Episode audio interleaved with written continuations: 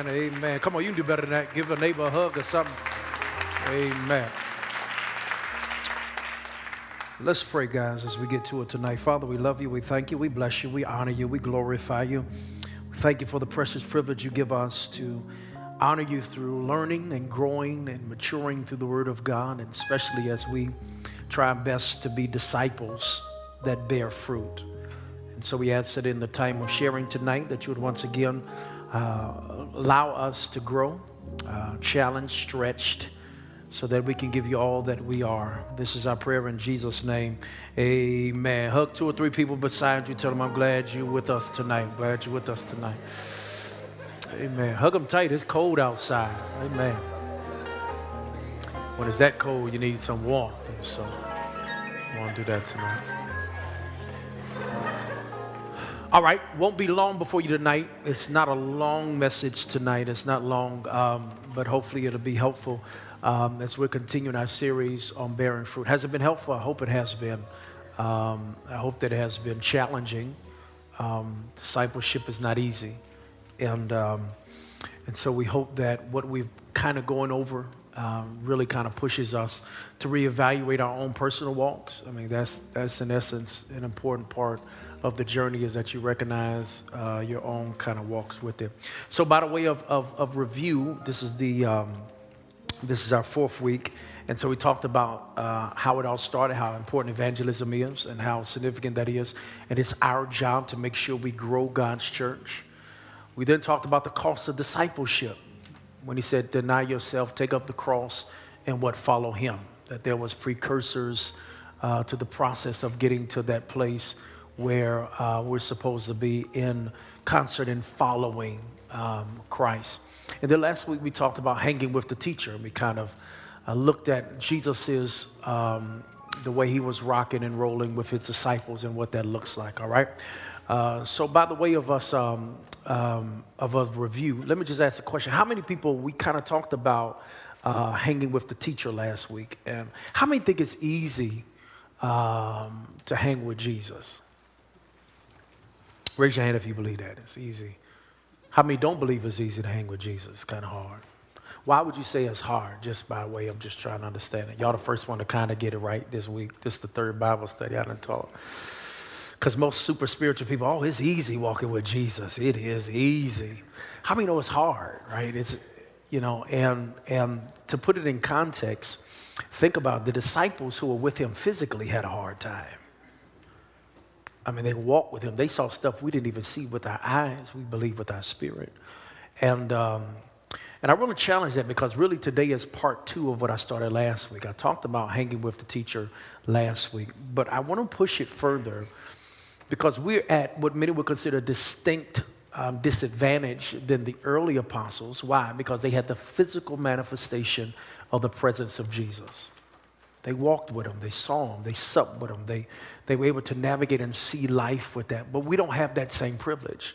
So then, for us who do not have that same privilege, how then can we hang with the teacher? How then can we follow this rabbi, go with his teachings, try to believe and follow the way he walks?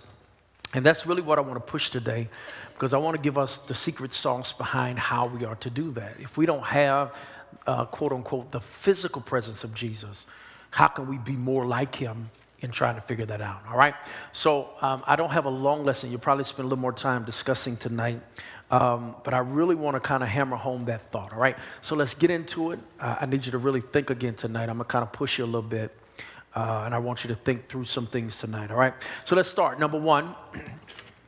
To learn to be a disciple of Jesus is to hang with Jesus, to learn his way. We spent a lot of time about that, this whole concept of when he called himself rabbi, this great teacher, right? And we kind of talked about the different ways that is manifested and expressed, how Jesus chose people to follow after him, weren't necessarily the best uh, or the brightest, but people that could have this quote unquote commitment and loyalty and fidelity to Jesus.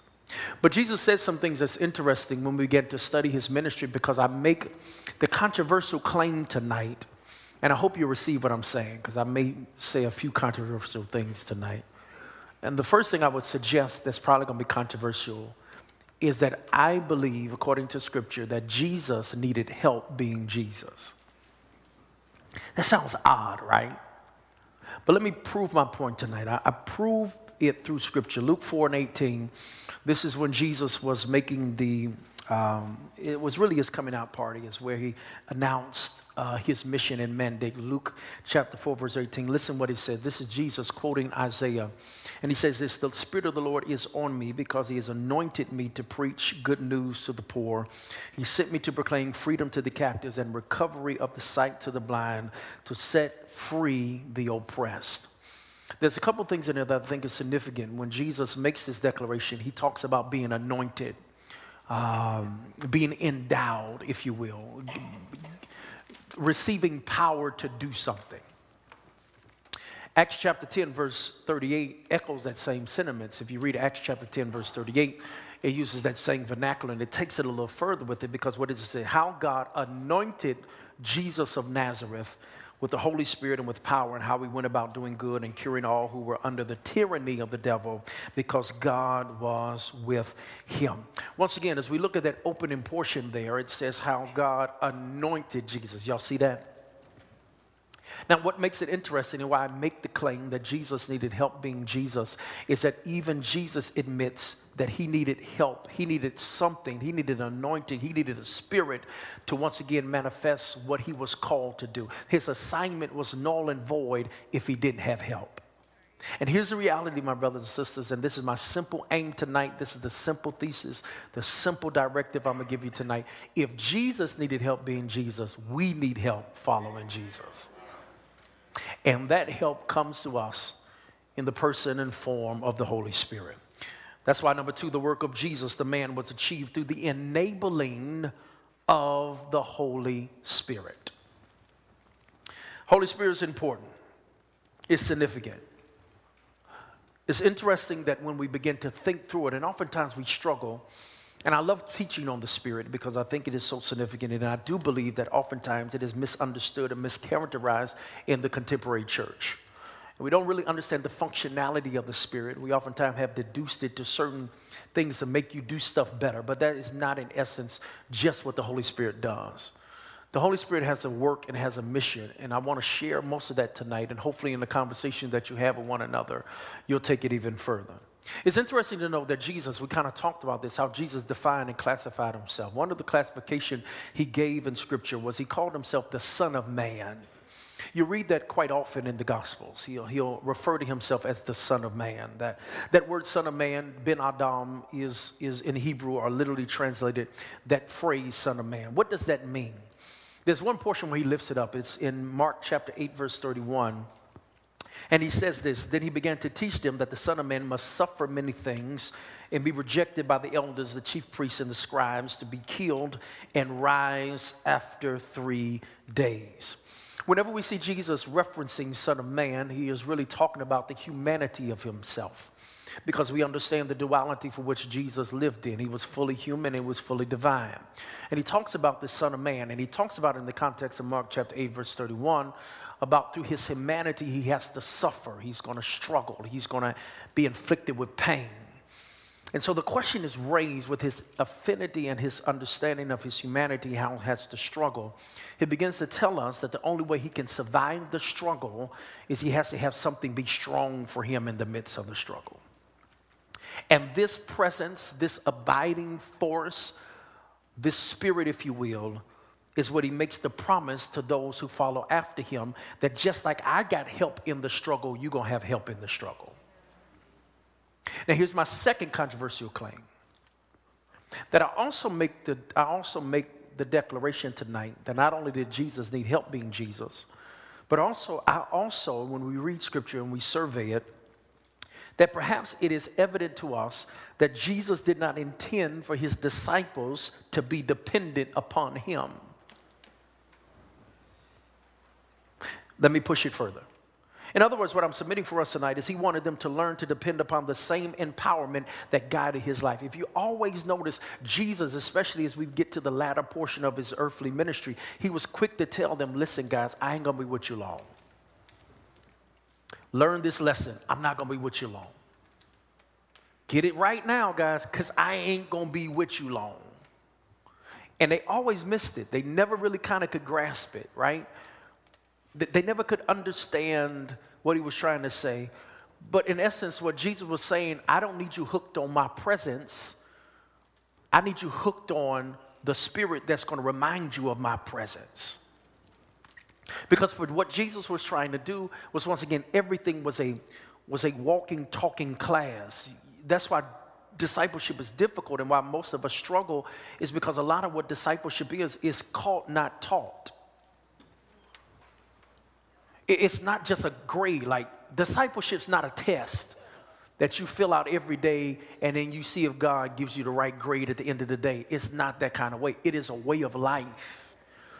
And that is really by following his Mishnah, M I S H N A H, which in essence is their thinking, their thoughts, their ways, their lifestyle. It's, it's really trying to follow in the footsteps. That literally you begin to try to figure out how am I doing exactly what he would want me to do. And the only way that happens, the only way we can ever follow in that, because once again, we didn't walk with Jesus, we didn't have the advantage of the apostles of that day. So, what does he tell us to do? What we have to do is number three, disciples have to hang with the teacher by yielding to the Holy Spirit. Yielding. Yielding is an interesting term. If I was to ask you, what is yielding? How would you define yielding in your mind? Slow down. What else? Submitting. What else? Huh? To relinquish control. Now, when I see the word, I'm telling you what I think of. I'm thinking of a traffic sign, the yield sign. Now, in essence, according to the law, it's supposed to be where you slow down. Now, most of y'all don't slow down. You might as well not even be there, right? But think about, in essence, what the yield sign suggests to us. The yield sign is typically at a crossroads and it's typically not on all sides. Typically, what happens is the yield sign is positioned at a crossroads to let the person who is coming upon the yield sign to let them know they need to be careful proceeding. Why? Because in that essence or in that instance, they do not have the right of way. That what I must understand when I see the yield sign is what I'm simply knowing to myself is that I got to be careful because I don't have the right of way in this situation. To yield means I understand there's someone or something else that has the better way or has the right of way. I wish I had time to push that. In essence, that's what yielding to the Spirit is. Is is realizing I could go, but there's someone that has the right of way. I could press through. Now, it could cause an accident. So I must trust, watch this, that someone else has the right of way. And for many of us, that's what the Holy Spirit operates like. His Spirit is not going to force you, right? It's not going to push you. I'm going to get to some other kind of deep theological things today, perhaps you can think through. But it's interesting to understand that, that it means to once again, I am trusting that someone else has a better way than me. That the Spirit helps me to embrace the fact that I can't do this by myself. Now, I know that ain't much for most of y'all because y'all, y'all so saved, sanctified, and y'all make all the right decisions every aspect of your life. And I am envious of each and every one of you, y'all. But can I tell you, I am grateful that a God that knows everything about me realizes that Goodman needs help living life. Because I need help. I know I'm the only one. I know it's hard to admit that. I know you don't want people to because you, you got all your education and you got you you you you so smart but at the end of the day one thing that i am so impressed with about relationship with god is that god loves us so much think about this whole notion god loves us so much that he knew we messed up gave us a way out and then gave us a way to live a life that still honors and glorifies him and this power of the spirit is what we begin to understand is an essential part of discipleship. Matter of fact, think about it. I pushed a little bit last week. Let me push a little bit further this week. When the disciples became endued with the Holy Spirit in the book of Acts, they were able to do great things in spite of not being physically in the presence of Jesus. Now, think about it. We kind of talked about and discussed it a little bit on last week. But just think about it, man. When Jesus was around, the disciples didn't really make the best decisions. They were not the most formidable team. We rarely see them do miracles. Matter of fact, no miracles in the Gospels were done by the disciples. Every turn they were making mistakes, misunderstanding his teachings, they were just getting it all wrong. I mean, they were telling people to leave. I mean, people were bringing kids to Jesus. They were like, man, he is busy. I mean, it was just all kind of stuff going on. At his most pressing time, they couldn't even stay awake. They were slumbering. Then they got so scared, they rocked out when he was on a cross. I mean, they just could not get it right in the Gospels. But then when he leaves, and they in the Acts of the Apostles, man, they healing people. I mean, I mean, they are they are they're enduring torment. What happened? The Spirit. The Spirit endowed them, grew them, matured them, and then gave them something that they needed to continue this walk. Matter of fact, let me give you this. God came to indwell these disciples and furnish them with the necessary power to accomplish the work that Jesus had burdened their hearts to do. Let me put a pin here and just submit to you. Listen, the Spirit can't make you do something God didn't create you to do. You know, sometimes we assume that this Spirit is supposed to give me these superhuman powers that whatever I wish I want to do, the Spirit, no, if you ain't been created to do it, the Spirit is not going to allow you to do it. That's why we got to be careful and, and be so in tune with the Creator that we know how God created us. Because one of the worst things we can do is pine for something that God didn't create us to do. I see it all the time in ministry. So I hear people that want to preach like certain individuals or sing like certain individuals. And I'll be like, yo, first of all, be comfortable in you. There's something unique God gave you that the Spirit will help you do. And most oftentimes, you miss your uniqueness trying to be like somebody else. And no matter how hard you try, that Spirit is not going to let you be a copycat of someone else. So the Spirit's there. The role of the Spirit is to help them with the necessary power to accomplish the work that Jesus had burdened their hearts to do. John chapter 14, verse 16 through 17 is an interesting piece. Those of you who study scriptures, especially the book of John, realizes the teens of John is perhaps some of the most intimate conversations in scriptures. It's with Jesus and the disciples in what is considered some of the last moments that he has with them before he goes to the cross. Anybody knows anything, if you ever spent last moments with anybody, those last conversations mean a lot. I still remember uh, the last few conversations with my grandfather, especially two days before he passed, just talking with him at the, at the hospital, those three hours. I can still hear his voice and hear his thoughts because that was literally his last will and testament that he was sharing. And in essence, John 14 gives us that kind of idea. Jesus is talking to the disciples. He's getting ready to prepare them for his departure. Matter of fact, John 14 opens. If you go to any funeral, we always read John 14 because it simply opens this Let not your heart be troubled. Believe in God, believe in me. But how could he say that? How could Jesus, knowing what Jesus knew, that in less than 24 hours, they'll have to experience the worst pain they will ever know. The thing they had put their heart and soul in was going to be hanging from a cross. How could he tell them, don't let your heart be troubled? You got to keep reading John 14 because he gives them the help, the solace, and the comfort that will be with them through their difficult time. John 14, 16 through 17 says this, and I will ask the Father, and he will give you another counselor to be with you, watch this, forever. He's the Spirit of truth. The world is unable to receive him because it doesn't see him or know him, but you do know him because he remains with you and will be in you. If I had time tonight, I will admit to you, I, I oftentimes, in reading this text, am, am perplexed because once again, Jesus is talking to them beforehand. He has not yet died. He has not been buried three days and not yet been resurrected.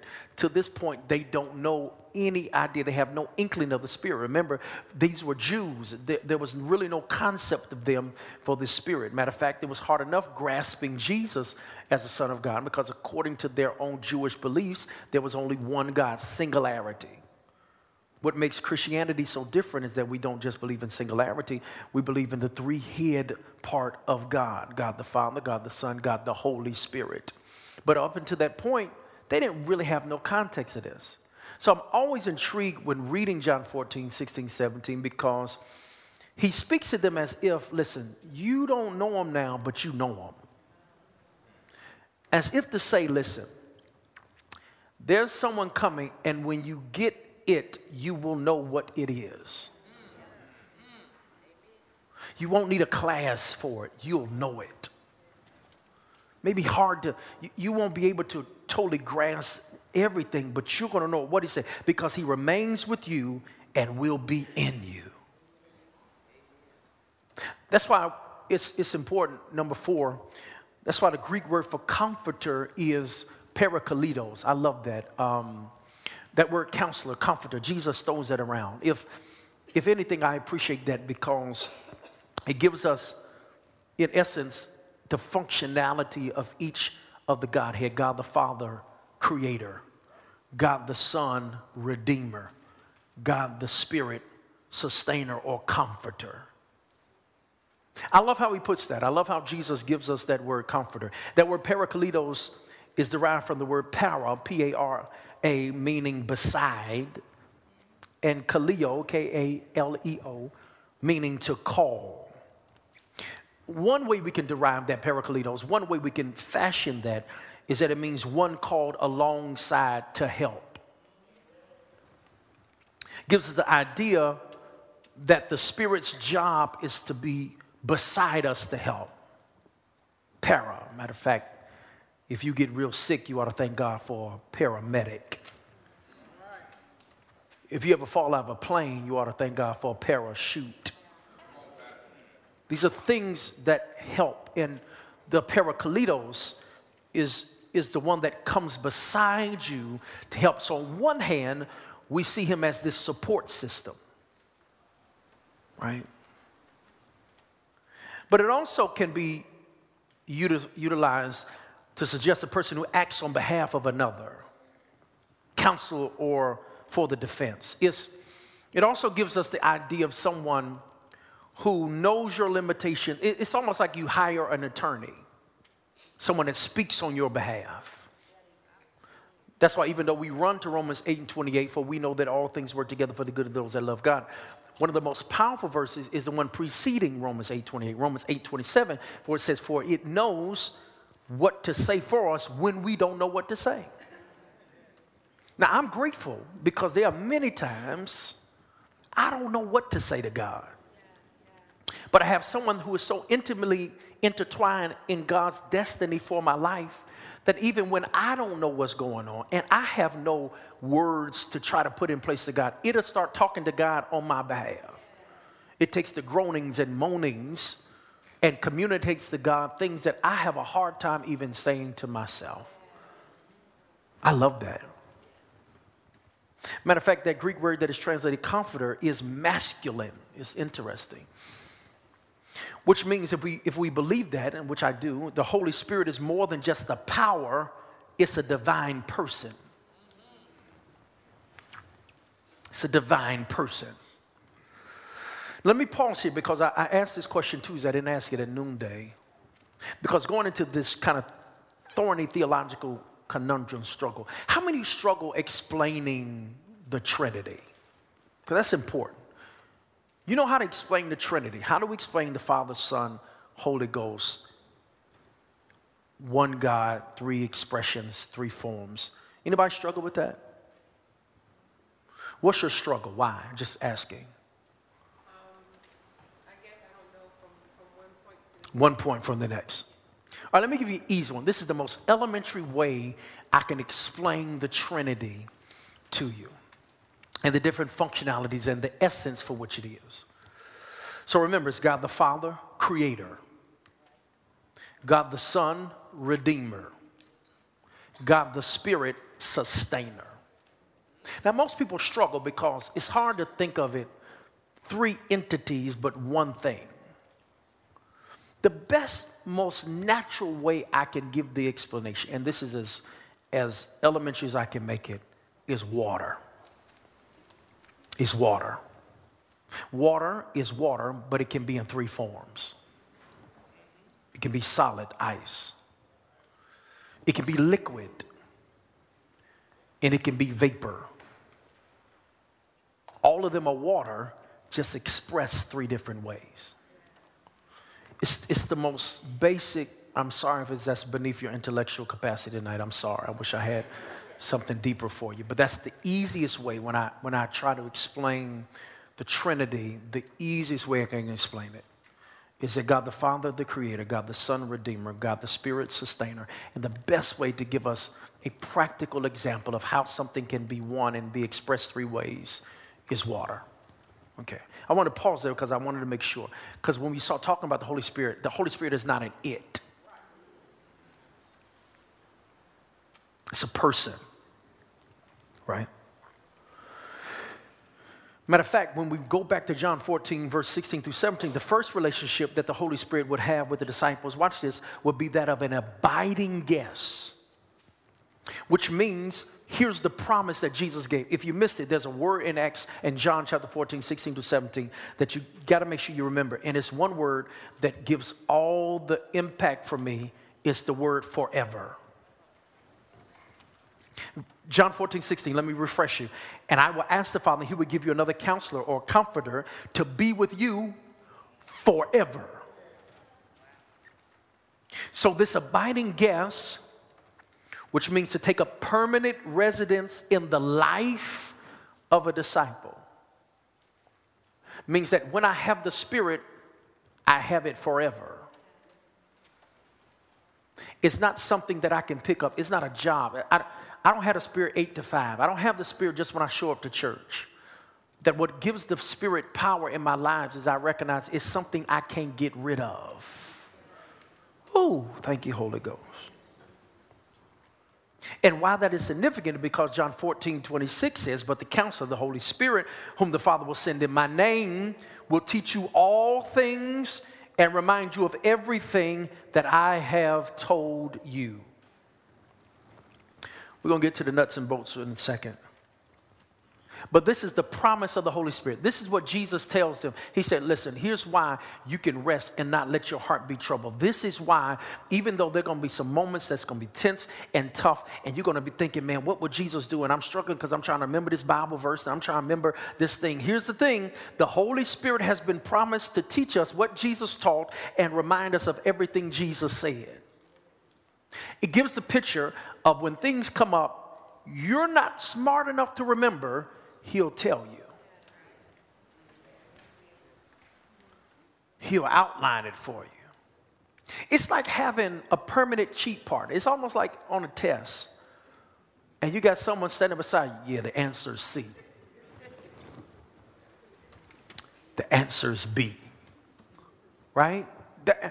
God gave us the ultimate cheat system, which is the Spirit. You know what I'm saying? So, Reggie, you good? You need to go out, take your phone out? You good? Jesus on the main line, man.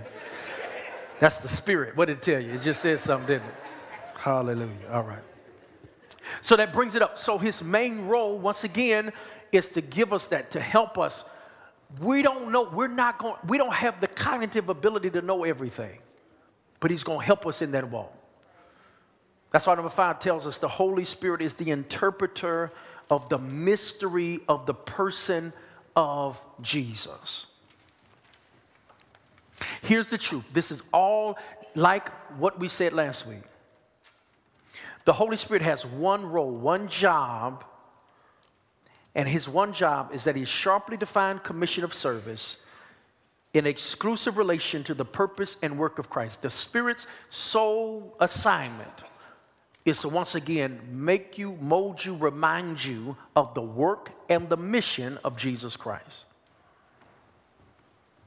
Luis M. Martinez asserts in his book, True Devotion to the Holy Spirit, he says this the Holy Spirit comes down in order to reproduce Jesus mystically in the church and to renew in her across the centuries the mysteries of his life. Almost seems to suggest to us is that there's always something, someone who's always pointing us back to Jesus. And that's the Spirit's role in the church, it's the Spirit's role in our lives, it's to point us back to Jesus. Matter of fact, the coming comforter, according to what Jesus said in Scripture, was simply this was to speak, convince, testify, guide, show things to come, and to glorify Christ. Let me give you those again, just in case you want to write those down. The coming comforter was to speak, convince, testify, guide,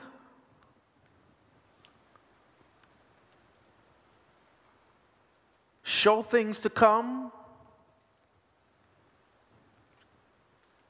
and glorify Christ.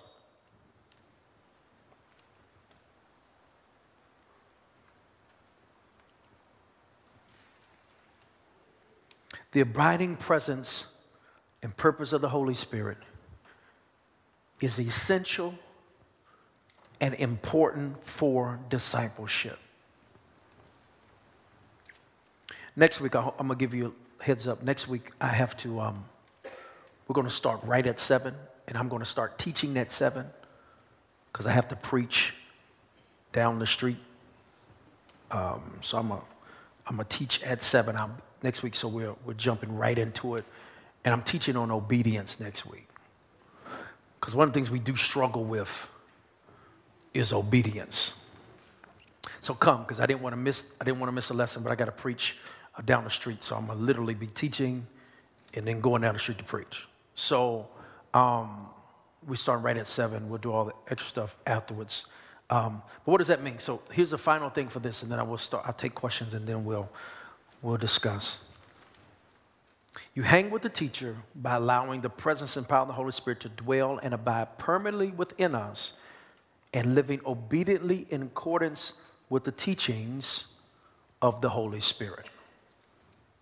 The main thing I want you to get tonight is simply this: is that it all depends. There is no way we can do this discipleship walk without the Spirit. Period, point blank. Our chief aim is God, I need to make sure I have the Spirit leading me, guiding me along this way. Okay? That's the push of it. Okay? That's the second part that, that clarifies how we can hang with the teacher Jesus. All right. All right, listen up. We got three questions. I really want y'all to spend more time. I was going.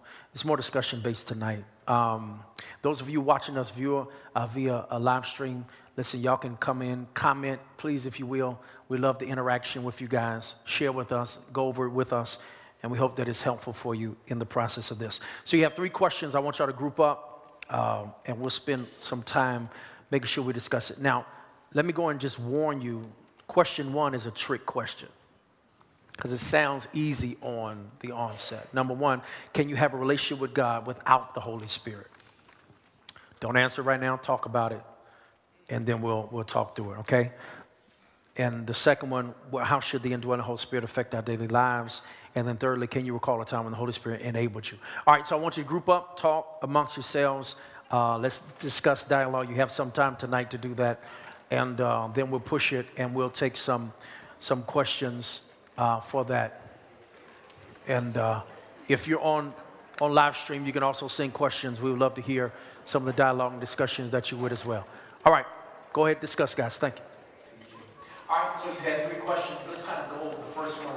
Uh, not going to be exhaustive, but I would love to hear some of the um, thoughts that came out. Can you have a relationship with the whole, uh, with God without the Holy Spirit? Who says yes? Okay, who says no? Who says you gotta have the Holy Spirit to have a relationship? I I spook y'all when I said it's a trick question? Let me tell you my heart. Let me, let me preface. Reason why, because I think we have to define relationship.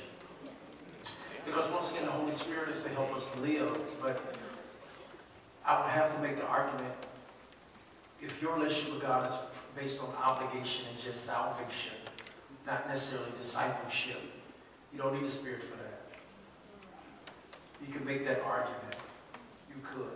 Because I define relationship. You know, we, we, we make relationships different. Um, and so it, it, was, I wanted to parse that a little bit because I do think that sometimes um, we've put, you know, one singular kind of perspective on it, but relationship with God can be parsed into different ways because not everybody has the same relationship with God or even desires the same relationship with God, you know. Some people just like him to be Savior, but let me live my life. You know, there's some who would, who would, who would submit to that. Then there's others who is, is, is a sold out, total commitment, you know. And for that level of, of relationship, you need the Spirit. You cannot do it by yourself.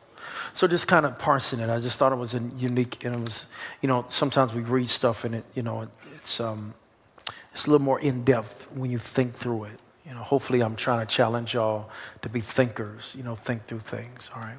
So either way, whichever one it was, there's no right or wrong to that. Just really your perspective and how you define what relationship is. All right, number two, how should the indwelling Holy Spirit affect our daily lives? I heard some good conversation. How should it affect our daily lives? Yes. Pushing us closer to God, walking closer to God. What else? Directing us, okay. Guiding us. Encouraging, that's a good one. That's a good one. Making smart choices. Okay. What else was it? Conviction. everybody, that's what I'm talking about. I knew somebody was going to say it. Everywhere, every Bible study I've taught this week, that was the word conviction. Just even hearing that word be like, conviction. What does conviction mean?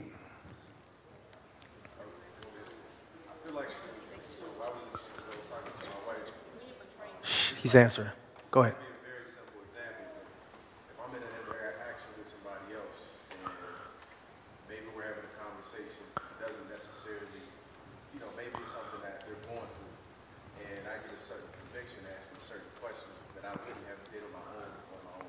Okay. Kind of a pushing. Okay. When y'all think of the word conviction, and, and I love it because I think that is, whenever we think about it, is, and oftentimes I hear that word probably more than any other word when it talks about the Holy Spirit. And the question was right. I, I really just was thinking through it, just me kind of being weird thinking through it. When does conviction come? I mean, the interesting thing about conviction, a lot of times it don't come to after. You know, after, you know a lot of times you get conviction before, but there are a lot of times you don't get the conviction, you know, and, and then let's be honest, a lot of times it ain't conviction, it's remorse.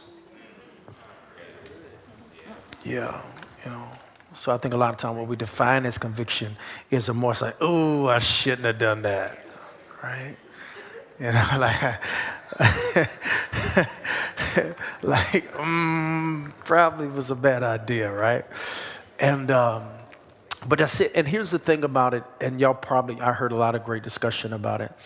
You know, the Holy Spirit's not something that's going to force you to do anything. It makes strong spiritual suggestions, but it's not going to force you to do anything. And sometimes, if we're not careful, that's why I always tell people I do think, and hopefully, my prayer for us, and it's one prayer that I pray for myself personally, is that we will learn to grow in the discipline of the Spirit.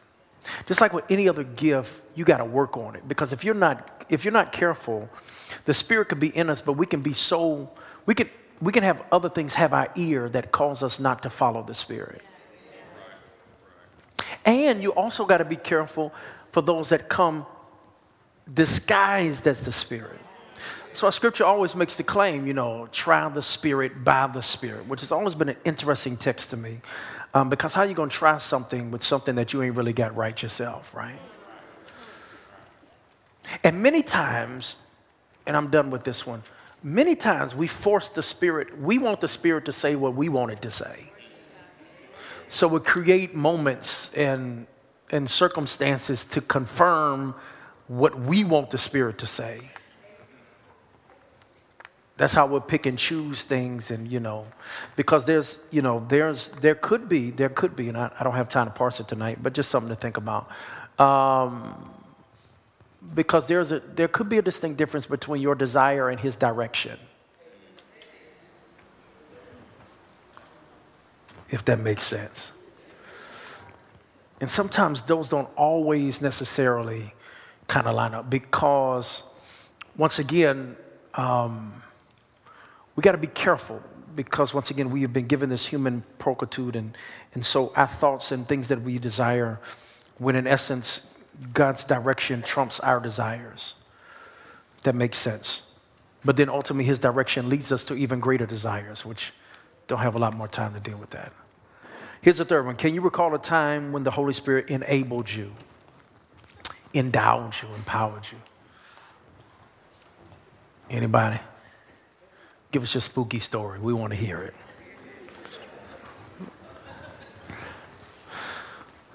Y'all not going to answer? At work, what happened at work? You were going to say something and the Spirit shut you up. Amen. Hallelujah. That's the Spirit. Like, listen, honestly, a lot of people should be happy we got the Spirit in us because there'll be a whole lot of bad things we would say. Amen. Right? Uh-huh. Okay. begging for money. Okay. Man begging for money. And uh, I said no. You told him no. I, I, I don't have any money. I was lying. You was lying. that wasn't the spirit, was it? I hope. The lie wasn't the spirit. Okay. On my way to my car, just as I was getting into my car, you know, I said to myself, Al, you know, you're wrong. Mm-hmm. You need to really do better. This guy whatever he's going to do with that's, that's not up to you. So I went back. And you gave him something? I gave him something. Okay. You felt convicted. He was, huh? He was convicted. That's conviction. Because you lied. I get it. And I did. Don't feel bad. You ain't all by yourself. you ain't the only one. I, you know, it's, it's, it's, it's and, and here's the thing and the reason I think that is so significant is that I wish that we would grow to have an appreciation for the small ways the Spirit guides us. You know, oftentimes we always try to, you know, we want the big stuff, right? And, but man, the small ways the Spirit guides us is the miracle of the Spirit is that it, it that stuff that may not seem big now can end up being huge down the line. There's, there's a concept called butterfly effect. I'm not sure if you ever heard of it. Where they say on one side of the world, if a butterfly flaps his wings, and it causes a tsunami on the other side. That, that there are no small instances. And I don't know about you, but every time I look back over my life, seemingly inconsequential or irrelevant decisions, things, honestly, that I didn't think about but just did, end up bringing fruit later in my life.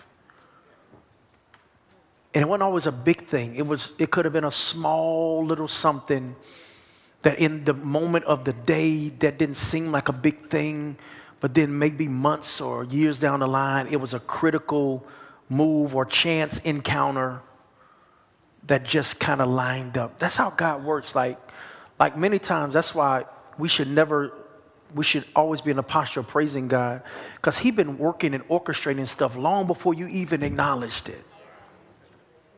Like He knew the point you see. See, the thing about God, which is why when we yield to the Spirit, and this is my final thought for tonight, is God has the hindsight and foresight that we don't have. So he knows where he wants us to be. So he's already orchestrating because he sees what? From end to beginning, where we living beginning to end. So, what may seem like an inconsequential thing, right? God already had factored it in your narrative to push you where He wanted you to be. Because sometimes to get you to go right, He has to make you go left. And it'd be little stuff that, you know, um, maybe this week the fast is over. Amen. Hallelujah. Um, ended yesterday. But maybe, maybe in a time of reflection, and this is just something for you if you want to do it. In time of reflection, when was the last time you gave God praise for the little things? Things you ain't even really even comprehend that you ain't even think was that big of a deal, but it was just a moment of really submitting and, and surrendering to His will. I just think it's, it's something to really think about. All right, Father, we thank you. We bless you. We love you. And it's our desire to be more like Jesus. And we recognize in the finality of who we are, the finiteness of our humanity, that we'll never get it right by ourselves. So, Lord, we thank you for the gift of the Spirit that leads us and guides us, that allows us to mature and to grow and to, to make the right steps according to your will and according to your way. And so we thank you for the empowerment of the Spirit, the parakletos that comes to us in our times of need. Thank you for the abiding presence that is always with us. Lord, we thank you because we recognize that we can't do it ourselves. Thank you for being good enough to us to realize that it's not on our own will, but in order for us to really get it right, you sent us someone that will help us get it right. So, Lord, our prayer is that we be spirit filled because spirit filled always brings about fruit. I thank you for the Holy Spirit, the person and the work of the Holy Spirit, not just in the church corporately, but in us individually. And let it always remind us of the writings, the teachings, and the life of Jesus Christ. Because that is our chief aim as a disciple, is to be more like him. So, God, you have complete reign and rule in our lives. And God, we pray that we grow in the discipline of the Spirit, to exercise walking in the Spirit because we understand that's what gives honor to you. This is our prayer in Jesus' name. Amen. Come on, let's give God some praise. Amen. Thank you.